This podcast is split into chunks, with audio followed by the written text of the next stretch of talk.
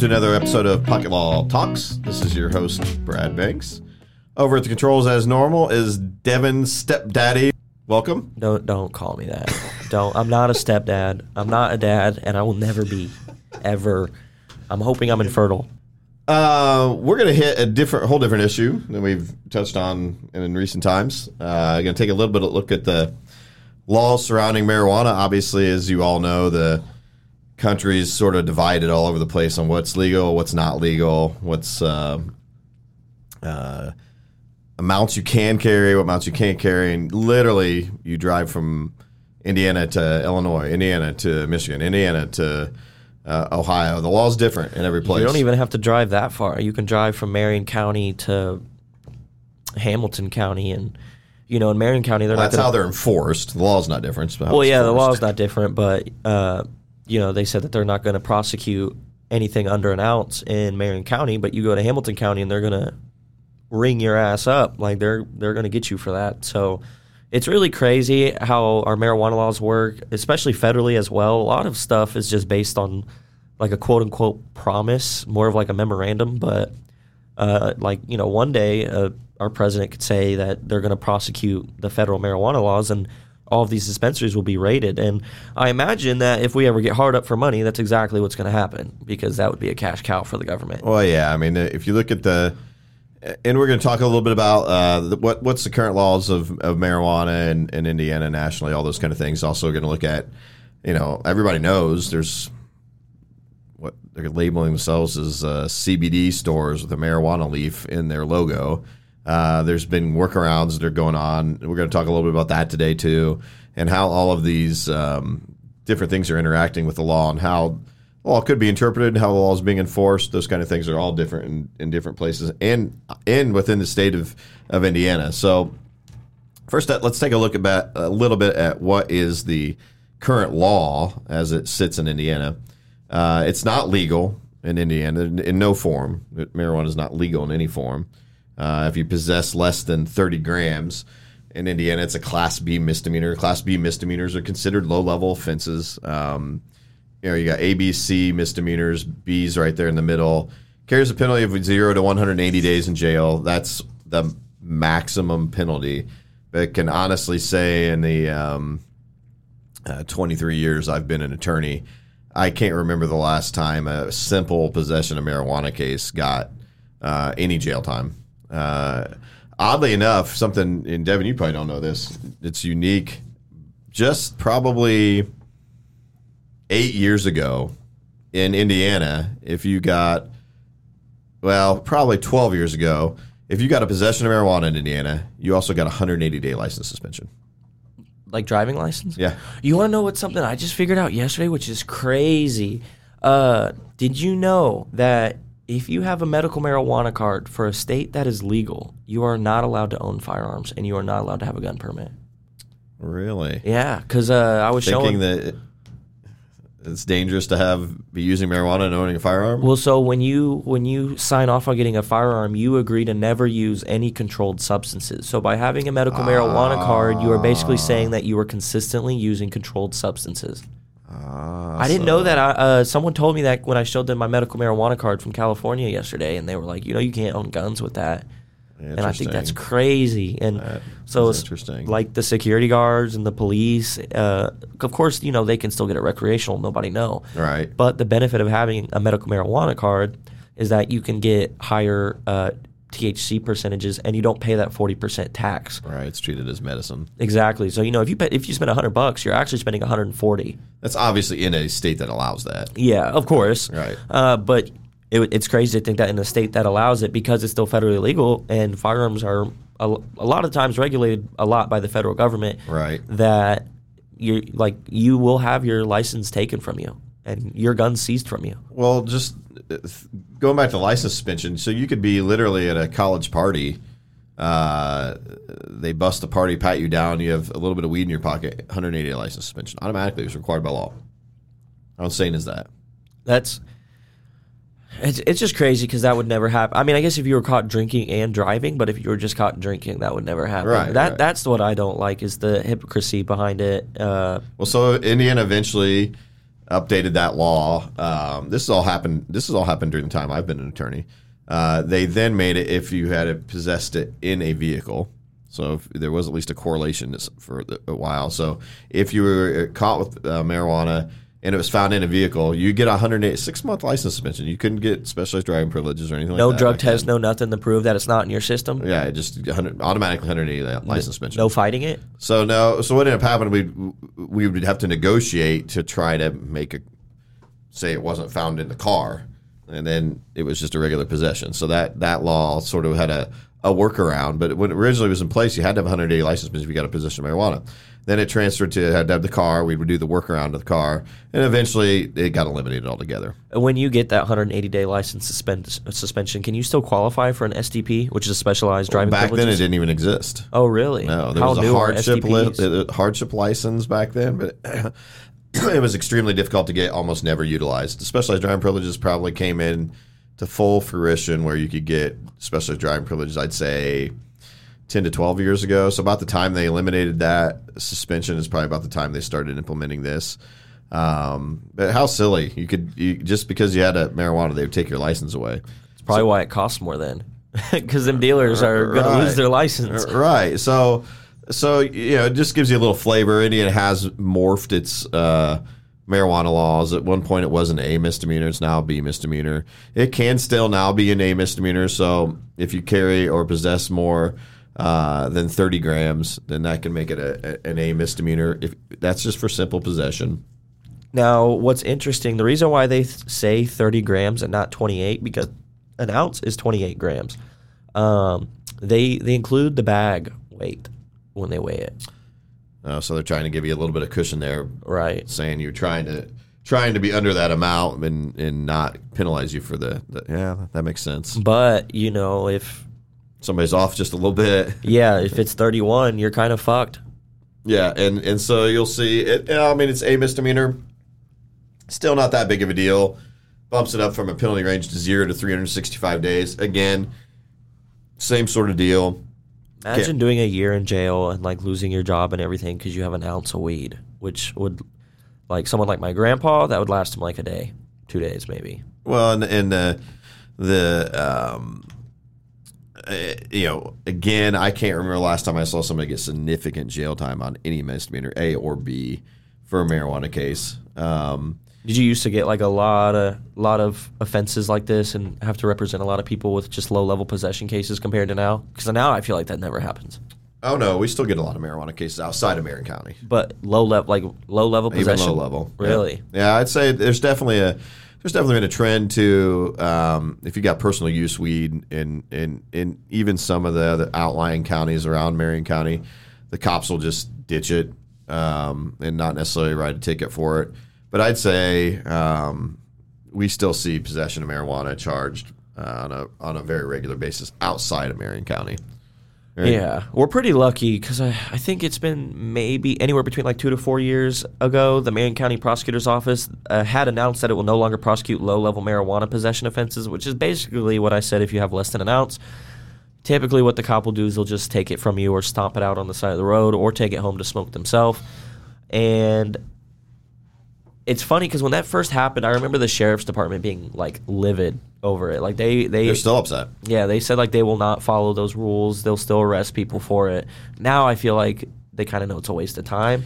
Well, they do know it's a waste of time that in the most recent prosecutor election, one of the things that um, the uh, FOP in Marion County uh, was highlighting was the lack of enforcement of the marijuana laws as one of the reasons they endorsed the opposing candidate. So they're still not happy about it. It is. Um, It's funny because Ryan Mears was actually going to like cannabis events to drum up like support for him. well, sure. I mean, uh, anybody that's a regular marijuana user in, in Marion County obviously sees the benefit of not being having the threat of an arrest over them for personal use stuff. Yeah. And I, you know, th- there's definitely uh, there's two sides to that argument. I definitely am on the side of the camp where it's not that big a deal. Why why why are we worried about personal use marijuana? Yeah, I hate seeing our officials be so like cautious with it when it should be common fucking sense. Well, it, the flip side of it though is when you're an elected prosecutor, your your job is to enforce the laws. The law is what it is, whether you like it or not. Uh, so there's you know people will attack him for saying, hey, you're not you're not you're the prosecutor. Why are you not enforcing the law? Right, but it'd be the same people who will say you have to obey the law. Where you know, if it became where they can't own firearms or they can't do this or they can't do that due to not breaking any law themselves, they wouldn't be. Well, I think they you put it in happy. The, the category of like obviously the cops are not out there busting everybody that does a public intoxication or minor consumption or jaywalking. I mean, you're just kind of exercising your discretion of what you're you're enforcing. I think you can kind of put what Marion County has done with the marijuana law in that category. Um, and so, yeah, it- it- as it stands now with the current elected prosecutor in Marion County, if you personally use marijuana, uh, they're not going to file charges against you. So the police have basically stopped arresting people in Marion County for that. Outside of Marion County, I'd say for low level offenses. for low mind. level. That's Yeah. right, right. So outside of Marion County, that's still not the case, and most most counties are still uh, charging people marijuana. Most of the time now, they're writing it like as a ticket, and then you'll get summons into court. They're not actually arresting you and putting you in jail. That's some few counties Like a still do that. citation. Yeah, it's still a criminal charge though. You just get Oh, uh, really? You get a, a ticket with a court date, but at the court date you get a criminal charge instead of taking you to jail, making you bond out, all that kind of stuff. So that you know, slowly but surely, how Indiana and and the legislature has looked at the law has eased, but it's still not in any way um, uh, at the level that some of the states are, where uh, the law has uh, been completely repealed or has been made certain grams is 100% legal, things of that nature. Uh, obviously, dealing marijuana is is in a different category. Um, it, it, once you um, if you're caught dealing, it's an A misdemeanor to start out with. If you're in an amount that's uh, uh, or a felony to start, level six felony, if you start out with, it can be bumped up to a level five felony. Um, if let me restate that, if it's under 30 grams, it's a, misde- a misdemeanor. It's over 30 grams, it can be a level six felony. If it's between 30 grams, um, but less than 10 pounds. If you get above 10 pounds, it can actually be a level 5 felony. What does that mean in Indiana? So the minor dealing charge can be an A misdemeanor. Um, again, 0 to 0 to 365 uh, minor dealing charges are almost almost never even caught or filed because you're talking about people that are doing a hand to hand of a of, a, of a, a very small amount. Very frequently, the charges we see on dealers are level six felonies. They've got somewhere between 30 grams but less than 10 pounds. That's a very common charge that we see frequently. What does a level six felony mean? Level six felony carries six months to two and a half years. And then the more serious uh, charge you can get on a dealing in marijuana, it can be a level five felony if you have over 10 pounds. Also, something we see pretty frequently. I'd say the, that has increased quite a bit because obviously with the prevalence uh, or the increased use of marijuana, uh, obviously that creates a higher demand. You got more people out there doing it. So we definitely see quite a few people getting caught with larger amounts um, over 10 pounds, and that re- results in a level five felony. Now, I will say again, if it's a first offense um, and it's a level six range, you're probably going to be seeing mostly a probation type deal. Depends on the county you're in, too. Level five felonies, those are considered major felonies in Indiana. You'll start seeing more um, home detention, things of that nature getting implemented. If you have a, any criminal history, some jail time starts to get um, um, involved at that point. Very, very, very common on first offense marijuanas, even if it's a low level, a misdemeanor dealing charge. We'll see those kind of cases resolved in what's called a diversion. Diversion agreement means you got to sign a little contract to the prosecutor's office, promise not to get in any trouble for a period of time. It could be six months to a year, typically. Um, as long as you stay out of trouble, then uh, maybe have to do some sort of drug treatment class and some community service as well as, a possibility. Uh, but if you complete those things successfully, you stay out of trouble, don't get any other charges, they dismiss the case. Now, what's what's really interesting is because if you have more than ten pounds, it's a level five felony, and you know to to like your average smoker and even to people that don't smoke, ten pounds sounds like a lot, but when you're starting to move up the chain, uh, it's it's really like the first step of like actually being kind of big. Um, you're still fairly small at that point. You're still a very small fish in the pond, and it's crazy to think because you know I've been out to dispensaries in Colorado and L.A. and you know they will have hundreds of pounds sitting on the back tables, Sure. and so to, to Well, you think about the as it's become more and more legal, the people that are making corporations out of this, I mean, Yeah. Thousands of pounds. Well, even then, you don't. Yeah, you don't even have to be a corporation. You just need one farmer, and Right. you know, if they have a couple acres, you can get a shit load off of that. So it's crazy to think that like these amounts that people are handling every day on the other side of the country over here, it's a life ruiner. Major felony. Yeah. One that you can quote unquote expunge, but it still stays on your record. Uh, you can't ever get it reduced to a misdemeanor. Uh, yeah, life altering type stuff. Um, so the level five felony is still pretty serious business here in Indiana. Something that can really make you know getting money, buying cars, renting a house, Jobs. jobs. Very very difficult because you know, uh, uh, fortunately, or I guess unfortunately, uh, the way corporate America, especially large corporate America, looks at things. Um, so many of the major corporations will say, if you have a felony, you don't even get an interview, can't even get your foot in the door. Right. So Decline you instantly. yeah, and when you get when you get saddled with a level five that you can't ever get reduced to a misdemeanor, that's tough. Now the level six felonies, marijuana, those can be reduced to misdemeanors. They can be fully expunged from your record, so it looks like you did it never happened. So they're not as until then, life's still going to be hell for you. Yeah, it's gonna be it's gonna have all those shortcomings that, that, that come with having those things on your record. And it really, it really kind of, it's. I feel like it's a backwards ass way of doing it, especially with something like marijuana. Like I can understand you don't want a heroin dealer or a pedophile or something living next to you, but w- when you bust a dealer and then you make it impossible for them to get housing or jobs or at least any job worth having, because sure they can go work at McDonald's, and even then, a lot of like fast food places will decline you now. You incentivize them to continue dealing.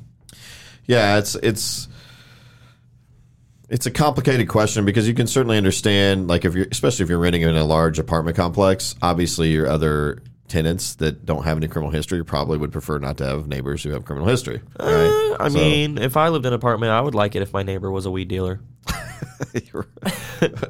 I, understand in the marijuana arena that yeah, there's some. No, right, yeah, it's a but you- heroin or a but you pedophile or a yeah, or somebody that robs, burglarizes people. But you know, it's it's back. It goes back to the topic of common sense that doesn't seem to exist well, legislation. but that's the problem with large corporations. They, it's easier to create a bright line rule than to create an area of gray and give people discretion. Right. So if you're running a corporation, you've got apartment complexes all over the country. It's way easier just to say if somebody has a felony, they're out. We're not going to rent to them, and then it takes out it takes out everybody. But you know, it's crazy in how it's it it it, it uh, can imply or how it can affect somebody, you know, for something that is completely completely legal to do in Colorado or California or Michigan. Uh, the same thing can keep somebody from being able to rent a regular apartment here in Indiana. You know, that's the part where it's crazy. There's a, there's not a lot of laws in the felony world. I can't think of any other law like that in the felony world. Maybe so in Indiana we have something called a habitual traffic violator, which means you get a felony for having a bad driving record, which is it, it, that's a pretty tough thing because most of the time it's somebody that's gotten a bunch of tickets and maybe had a DUI or two somewhere in their past that has become a habitual traffic violator mainly because they're poor. Now they've got a felony on the record. These same kind of thing happens to them, right? Right, They can't, right. They can't rent a house. They can't find a job, and then you're just perpetuating the problem.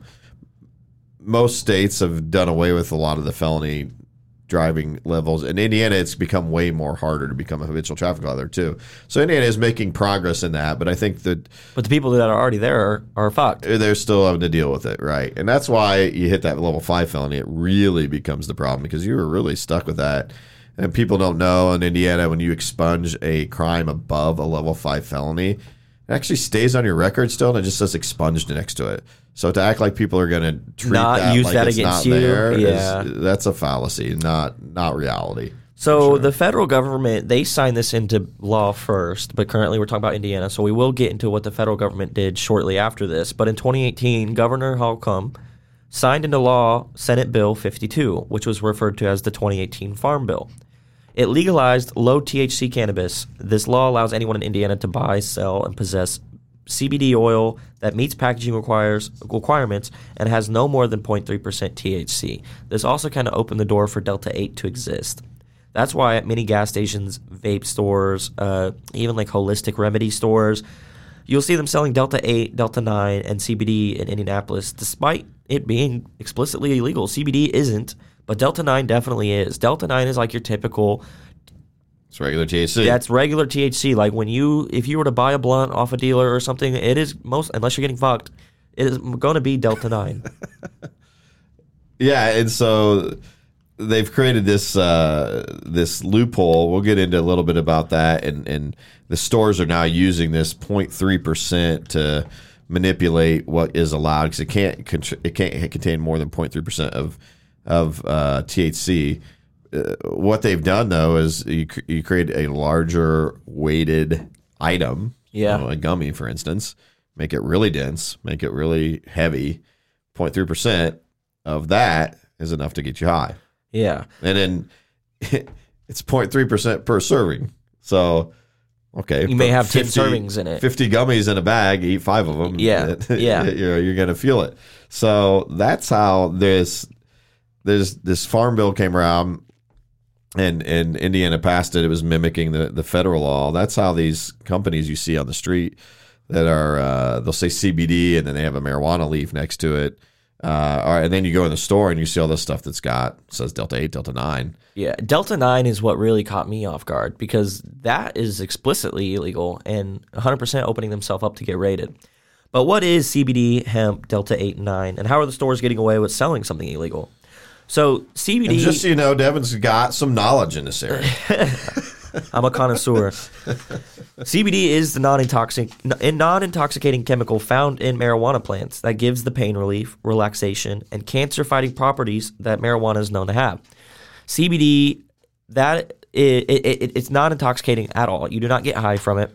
You originally they were well they still are, but before all of this you know became more legalized and more accepted, there were CBD ointments. Um, there were CBD lip balms, even CBD deodorant, which I had, which was fucking terrible. Um, CBD toothpaste, and it's really good. Whoever thought CBD de- deodorant was going to work? It was terrible. It like didn't even stick to your skin. Did it have the odor of marijuana? No, Okay. no, it does. CBD like is odorless. Okay. So it's really good for like older people, you know, if you're dealing with cancer or pain. CBD is basically like all the positive effects, whereas you're not getting high off of it. intoxication. Yeah, so if you don't like the high from it, that's but you want the positive effects, that's how you can get that. Um and that's actually Yeah, what opened you don't the door. necessarily want to be uh, sitting on your cancer deathbed or battling cancer and then get hit with a, a paranoia high. Yeah. That would be bad news. Start thinking about how you're about to die or something. Right. That's uh, and that's actually what got the older crowds foot in the door. The people that were historically always anti, you know, weed and stuff, uh, because they realized that the CBD and weed in general helps their pain more than painkillers did. And I had a severe hospital visit. I had snapped my leg, and they were doping me up as much as they could, and none of the painkillers worked. But when someone gave me some edibles, it was a godsend. All my pain went away. Of course, it probably worked in tandem with the pain pills and made the pain pills stronger, but it was definitely a godsend. So, weed is classified there's marijuana and there's hemp. Marijuana comes from the female plant, which buds, and the buds are the weed that you know of typically. Hemp is the non flowering male marijuana plant. Only the female plants produce buds. And when pollinated by a male plant, the female plant's buds will have seeds inside of them. So if you are a smoker and you've ever had um, like seeds in your weed, it's because a male plant had pollinated it, and they they can be far apart. So back in like the 1800s, hemp was actually legal, and they use it to make the strongest rope that you can. They use it in tires. It's a very strong, durable material, and the like twine business and the rope business, like that actually used twine and things like that, they were going out of business. The people that used horse hairs and all that and they had lobbied for hemp to become illegalized and not to be able to use any marijuana products. Uh, and then when hemp started becoming more legalized, farmers out in Oregon, Washington, California, Colorado, they could now grow the male plant instead of the female plant and not risk getting raided by police. And because they're not female plants, the the and they're not intoxicating, the bar of you know, like you may still be able to grow female plants, but the bar you have to meet is still really high. And if you fuck up on anything or you overlook anything, even if you put the wrong tag on the wrong plant, everything can be seized. So this was a very prevalent problem, especially during the pandemic, where it'd be a farmer and he has like 20 acres and he's growing all female plants. Well, he's downwind from someone above him who maybe has four or five acres and they're growing all male plants. And then their plants get pollinated. And virtually, for a farmer, that is like career destroying or at least season destroying because now all your plants have seeds in them and you're selling them for a tenth of what you normally would because nobody Right. wants seeds in their plants. It also makes your plants more heavy. Seeds are way heavier than the bud itself. So for the connoisseur, you're getting less because ultimately you're not smoking the seed. And Just waste. it's yeah, it's waste. So you may get a gram, but by the time it's all broken up, you actually have like 0.6. So you're almost getting half of what you paid for. And I assume in that business, selling it in that form is just going to establish a bad reputation. Exactly. Right. You're, like you will lose out on all your clientele. And like I said, hemp can be used in a litany of products. One thing that I don't agree with it being used in is drinks. They put it in drinks a lot, even though it really kind of has no benefit, maybe very slight benefit. It just fucking tastes nasty. And don't ever have a like a, a hemp drink. Even THC drinks are pretty nasty, but at least you'll get high from it. And it like it contains very little to none of the psychoactive chemicals that are found in the female plant, such as CBD and THC. At least that is what the legislators thought when they pushed this law, and this is when they were told. When it started to become more legal, and this is something that we will touch on more when we start talking about the federal laws, uh, technology increased, and they were able to synthesize delta eight and delta nine fr- and CBD from the hemp plant because it's in that plant so in such little amounts. It requires a lot of the plant, but when you're turning it into rope or you're turning it into whatever you need to, a lot of it goes to waste. No longer does that go to waste because you can crush it, synthesize, and get what all those chemicals out of it until it becomes just plant material with nothing in it. Right. So, Delta 8 is a chemical found in THC that provides the high feeling and the psychoactive effect. Delta 8 is synthesized from the male plant. You can get it from the female plant as well, but if you're already there, you might as well use Delta 9. And since the numbers of Delta 8 in male plants are very little, this requires the person to synthesize it to have a shitload of them. And Delta 8 is a lot weaker than Delta 9. It still gives the user a high, somewhat being similar to Delta 9 THC, but you have more clear headedness. It's more of a body high, uh, less anxiety, less paranoia. It's a lot more chill. There's been a lot of old folks that I've known who are like always anti weed, but you can get, they, they like Delta 8, and you can get Delta 8 uh, in actual like marijuana form, like the plant form, and it looks like weed.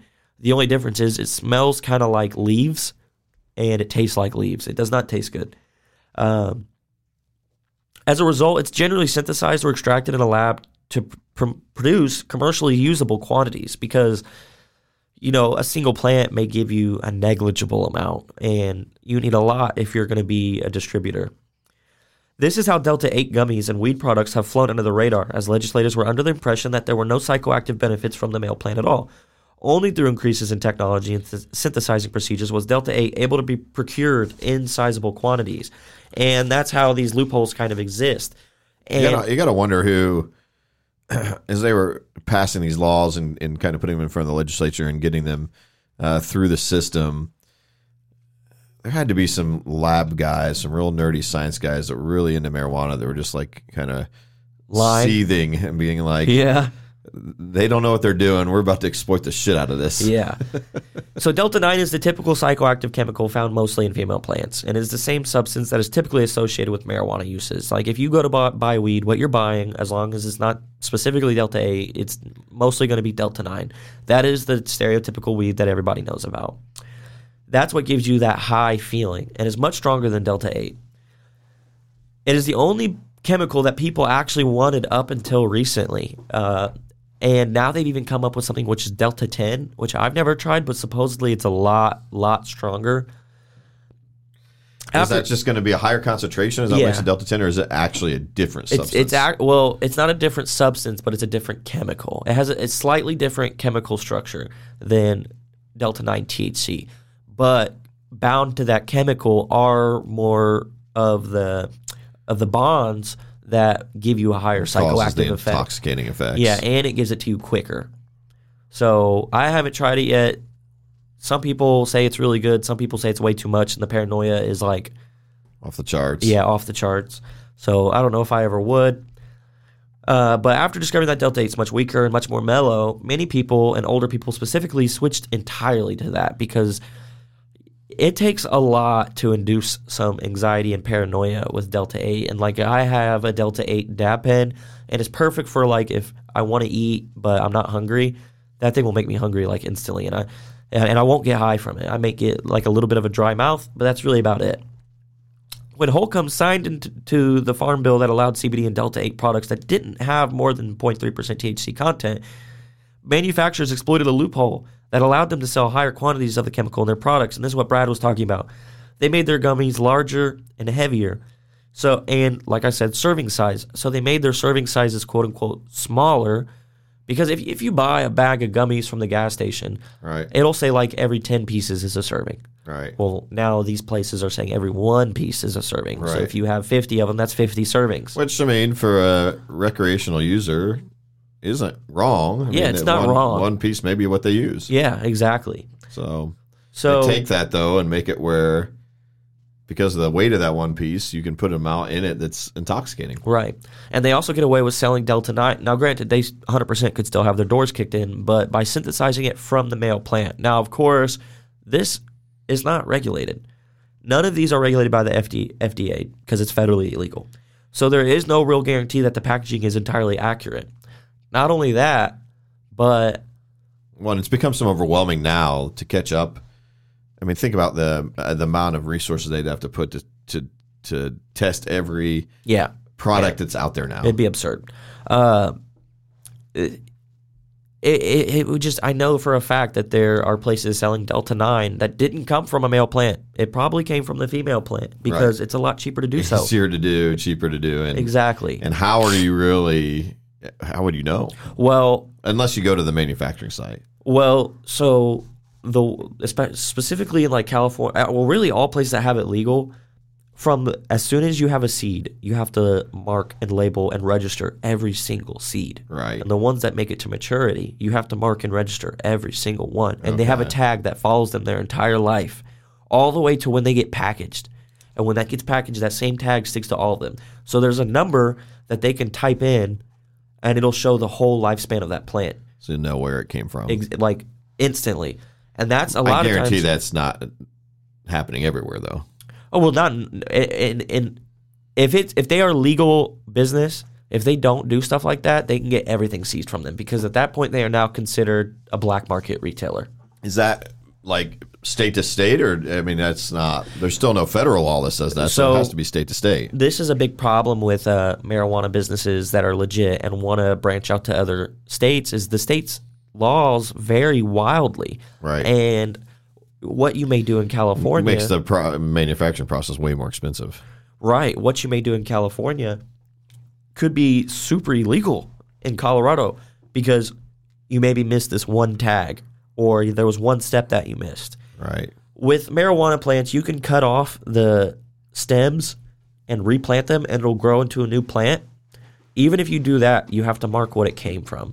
So uh, the procedures behind this is super stringent, super nitpicky, and it changes just enough between state by state to where if you sold something in Colorado and it was completely legal in your state, but not in Colorado, you could be federally rated because you are now We're not meeting their standard. you're not meeting their standard. Yeah, that's that's a that's kind. I mean, I would make that kind of akin to gun laws, right? Right. I mean, in Indiana, you don't have to have a gun a permit, gun permit anymore. Right. Obviously, uh, I think New York, you have to have a permit, you have to register your gun, you have to do all this shit, and so making it very difficult. Now it's it's a little bit different because the manufacturers Well, I mean, there probably are some limitations on what kind of guns you can sell in those states too, but the manufacturers largely are not going to be impacted by this. This has the has the I guess the consumer impact, and that the product may not be legal in the state they're in. Also, the manufacturing uh, impact, in that every state has all these different requirements on something that's a fungible thing like a plant. Um, it would make the process way more expensive. There's there's a, a an extreme amount of money pouring into the government right now, Yeah. trying to get them to be more uniform in this. Well, and that's that's the biggest complaint right now is that it prices out the same people who have always been doing this and now want to do it legally. Right. Because the only way to get that money is to have some serious monetary backing or to sell it illegally until you have the money. So for example, in California, it can take up to 10 years to get your marijuana's license. You have to pay $80,000 to get that license. Right. In that same time frame, you That have makes it that makes it corporate. yeah. In that same time frame, you have to have the land the entire time. You have to have the buildings. You have to have the materials. Right. You just can't be growing anything. So because they're going to come check on your Huge stuff, upfront investment. right? And like uh, Business Insider did one where these people waited four years, and by the time that they had been given their license, they were like 1.4 million in the hole. Sure. So this, Well, that seems. I mean, that for a state that's so liberal, that seems like sort of a, a crazy mindset because you would think that you know the liberal uh, mindset in California would be to how do we help the little guy, uh, where do we put them on the map? But when you make those kind of uh, strenuous um, requirements, uh, then you're making it where the big guys are just poised to sweep in and take it over. I will say, like, I'm pretty center on this political spectrum, but liberals have never been for the little business owner. No, well, they've always wanted to price out. well, regulation. I mean, California, the regulations make that's true. I mean, I remember I, Devin knows I'm a big Bill Maher fan. Um, he was installing um, some, I think it was solar panels on his property in California, and it took him like five years yeah, for personal use solar to help the environment use electricity uh, and i think it was something like 30 different inspectors came out over that time period to approve it so in the name of safety uh, and you create so much governmental red tape governmental tape costs a lot of money And, Yeah. you know so it's gonna it's gonna gear it toward corporations being the ones that are successfully going to be able to, to do it and that's happening Yeah. I mean, there are massive corporations that are setting up shops in all the places where it already is legal. They're poised to swipe it, swoop, swoop in as soon as it's legal in new states and, and set up shop within literally within a month. Right. They've already got the manufacturing place. They just need the storefronts. Well, that that's the thing is a lot of these vape stores and CBD stores, Delta Eight stores, they're just placeholders. For sure. As soon as it, as soon as it's made legal, They're going to the be a little full guys are to get dispensary. crushed. Yeah. Or they're going to have to, yeah, they're going to sell out to, uh, you know, a company will come in and buy them all out and, and make that their storefronts. Right. So part of it is because of the population density of California, right? Like they have a higher population than like coun- countries. You know what I mean? Like Right. uh, I don't remember the exact number, but it was like California was like the eighth largest economy in the world, Right. just itself. Uh, so you know, more people takes more time and more governmental workers, which increases the cost for the government. So they need more funding. So it's just an, a negative feedback loop. So I would hope that something in Indiana wouldn't be like that, but it may, maybe even worse with how like cautious we have been. No, absolutely, and and so, uh, especially in Indiana, like a place like where we're at, where we are now surrounded by states that are uh, have made it legal. I mean, it's it's gonna be when it once it hits, it's gonna be like a light switch. It'll it'll swoop. Oh, in, yeah. in seconds. Like within a season. And we'll take a little look at what the federal government has done. Um, everything's a little bit more murky. They passed a version of the Farm Bill that is basically identical to um, what Indiana passed. It- really, federal government passed it first. Yeah. As happens often, just try to be uh, consistent with what the federal government's doing in drug enforcement type stuff. Um, they passed a, a, a mirroring law. Again, it's the Delta 8 Ba- basically, all hemp-derived canna- cannabinoids are legal. So As long as you keep it below the 0.3 percent. Exactly. Point of THC, three tenths of a percent. yeah, of the THC. Of the delta nine THC. yes. Which is how again same same sort of deal. That's how they're getting around it, making the the weight be more, and then the, the 0.3 percent can be enough to Yeah, Delta 8 and CBD are not constrained by that 0.3%. It's only Delta 9. So they, you know, the DAs tried to play a little bit of catch up. Um, it, this, it became real popular there for a while for synthetic marijuana uh, was out there, and, and that was seen as initially being legal, and so that was sort of Yeah, spice. around. Yeah, the That spice terrible. stuff. And so the DA came out, classified the synthetic version of THC as a controlled substance. My dad used to smoke that shit, and it would literally make him have psychotic breaks. I would never smoke that and never have. Un- like, I didn't care if I had to smoke it to live or something. I would not do it. Yeah, it's fallen out of favor since they've created found all these other loopholes. Um, they did make an exception again for hemp, but that's just by the nature of it. It just hasn't really played out a whole lot. Um, the THC levels in the extraction process, and Devin, you may be able to explain this a little better better than I can, but during the the process of going through, it can actually exceed that 0.3 percent amount, but it's what ends up in the final product, right? Right, but any at any point the DEA may argue that Delta 8 is an analog of marijuana rather than hemp because it they say Delta 8 is an analog of hemp, not marijuana, which is why it's legal. And through the whole process, it's supposed to stay below 0.3 percent. Well, right? it says that they it can temporarily exceed 0.3% with the current like rules that the DEA has in place for itself. But they may also at some point use the temporary increase in delta 9 THC levels to go after producers when it's at more than 0.3% at this time. And this would be a more st- significant issue in states that have not yet legalized recreational marijuana or for those manufacturers shipping Delta 8 products across state lines. The DEA has also promulgated a new rule change that classifies all synthetically derived tetrahydrocannabinol, which is THC, as a controlled substance. Now, keep in mind, synthetically derived, that is Delta 8. so that's the thing with all these laws and what we're talking about, and, and how the loopholes are there and, and, and not.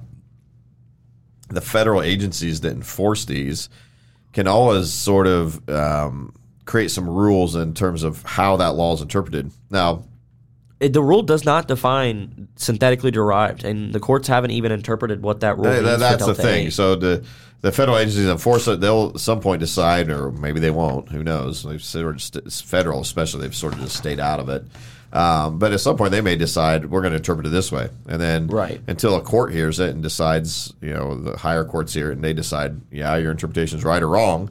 It's just going to be kind of the whim of the the federal agency. Right. So this is hitting back on the topic of how like small business owners for marijuana it just it just makes shit harder for them because since it's still federally federally illegal, many banks won't allow mar- legal marijuana companies to store their funds there, and because of this growth.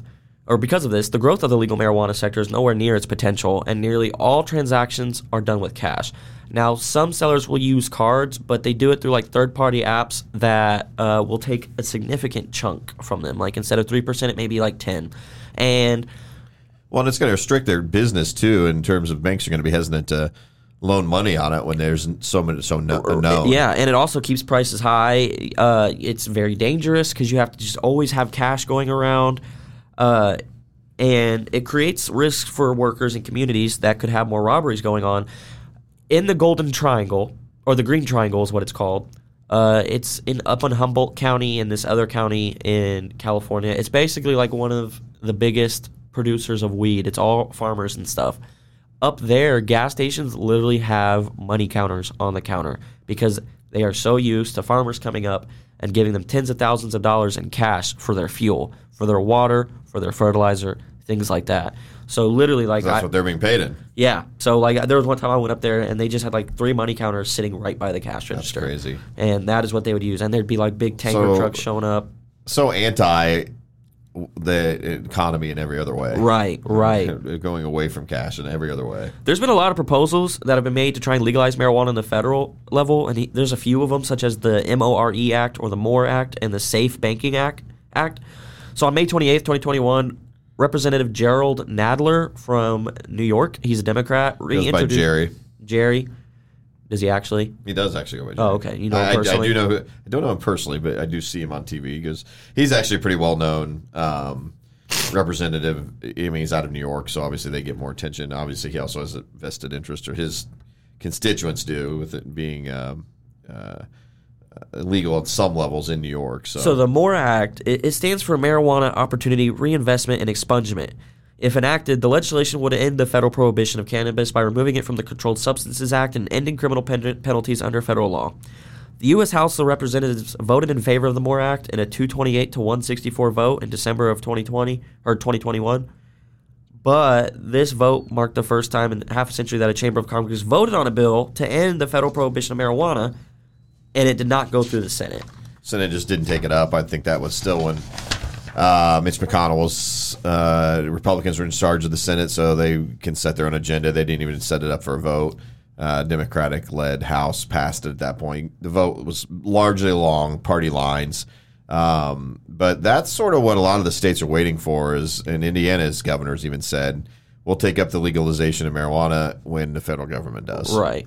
On April 21st, 2021, which is ironically the day after 420, the Secure and Fair Enforcement Banking Act, or the Safe Banking Act, sponsored by Rep- Representative Ed Perlmutter, once again Democrat from Colorado, was approved by the House in a bipartisan vote of 321 to 101. So that one like really did well.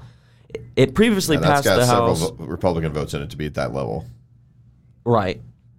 Uh, it had previously passed the House in September 2019 in a three to one, 321 to 103 vote because the April 21st that was when it was approved by the House.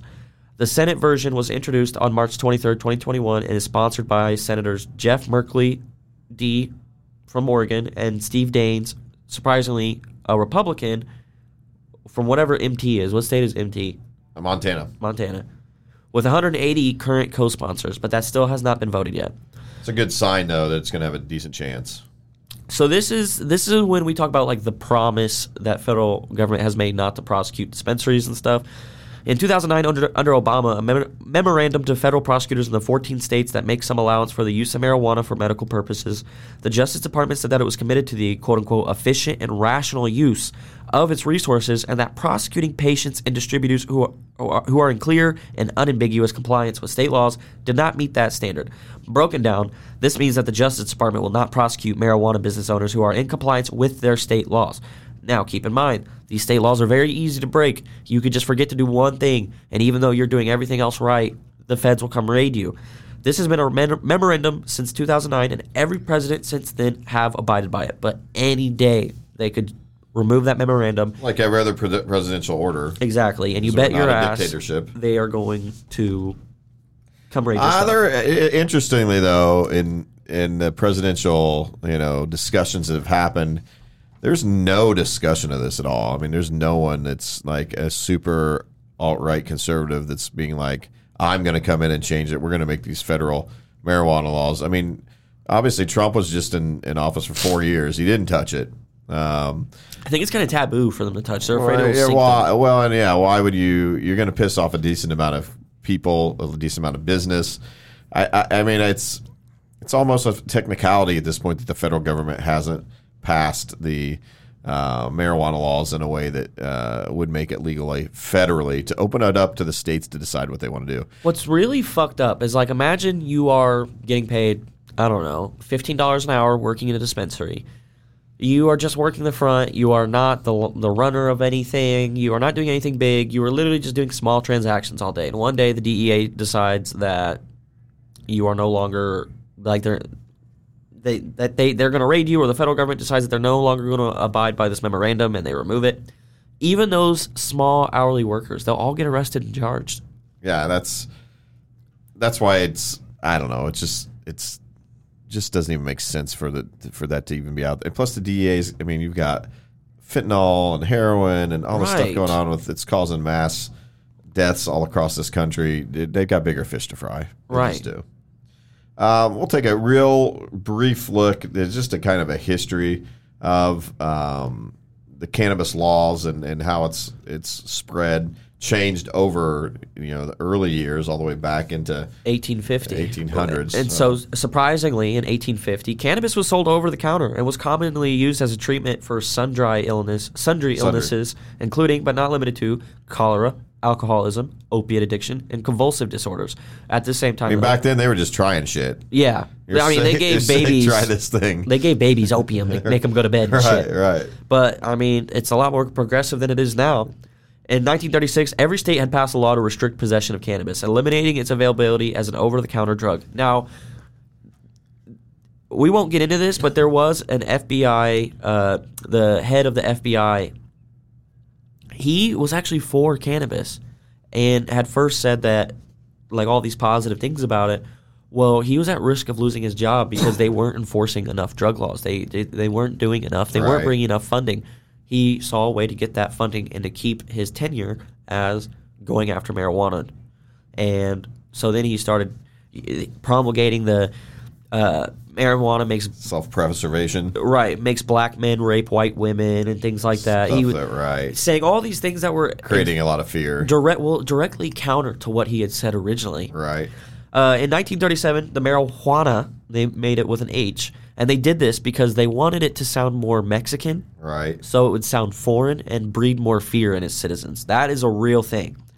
Of 1937 was passed to prohibit all non-medical use of cannabis in the United States. However, it also limited medical use due to fees and regulatory restrictions that imposed a significant burden on doctors prescribing cannabis.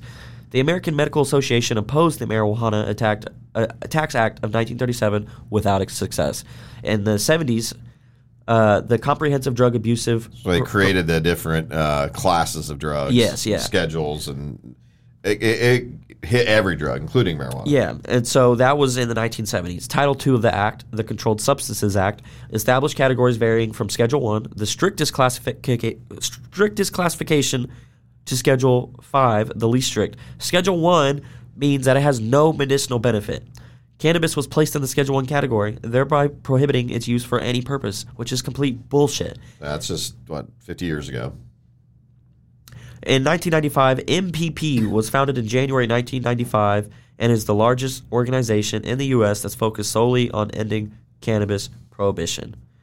In 1996, California voters approved Proposition 215, which everybody pretty much knows about, which legalized medical cannabis. However, the Crazy that was that long ago. I know, it's crazy how quick they did it. Like they were Yeah, directly early. against the federal government at this point. Right. However, the Clinton administration opined its opposition to the proposition and threatened to revoke the prescription writing abilities of doctors who were recommended or prescribed the drug. In 2000, in response to the Clinton administration's aversion to Proposition 215, a group of physicians challenged this policy as a violation of First Amendment rights, and in September 2000 prevailed in the case of Conant v. McCaffrey, which allows physicians to recommend but not prescribe medical cannabis. In 2005, during the Bush administration, agents were enforcing federal laws against state operated medical cannabis cultivators and patients.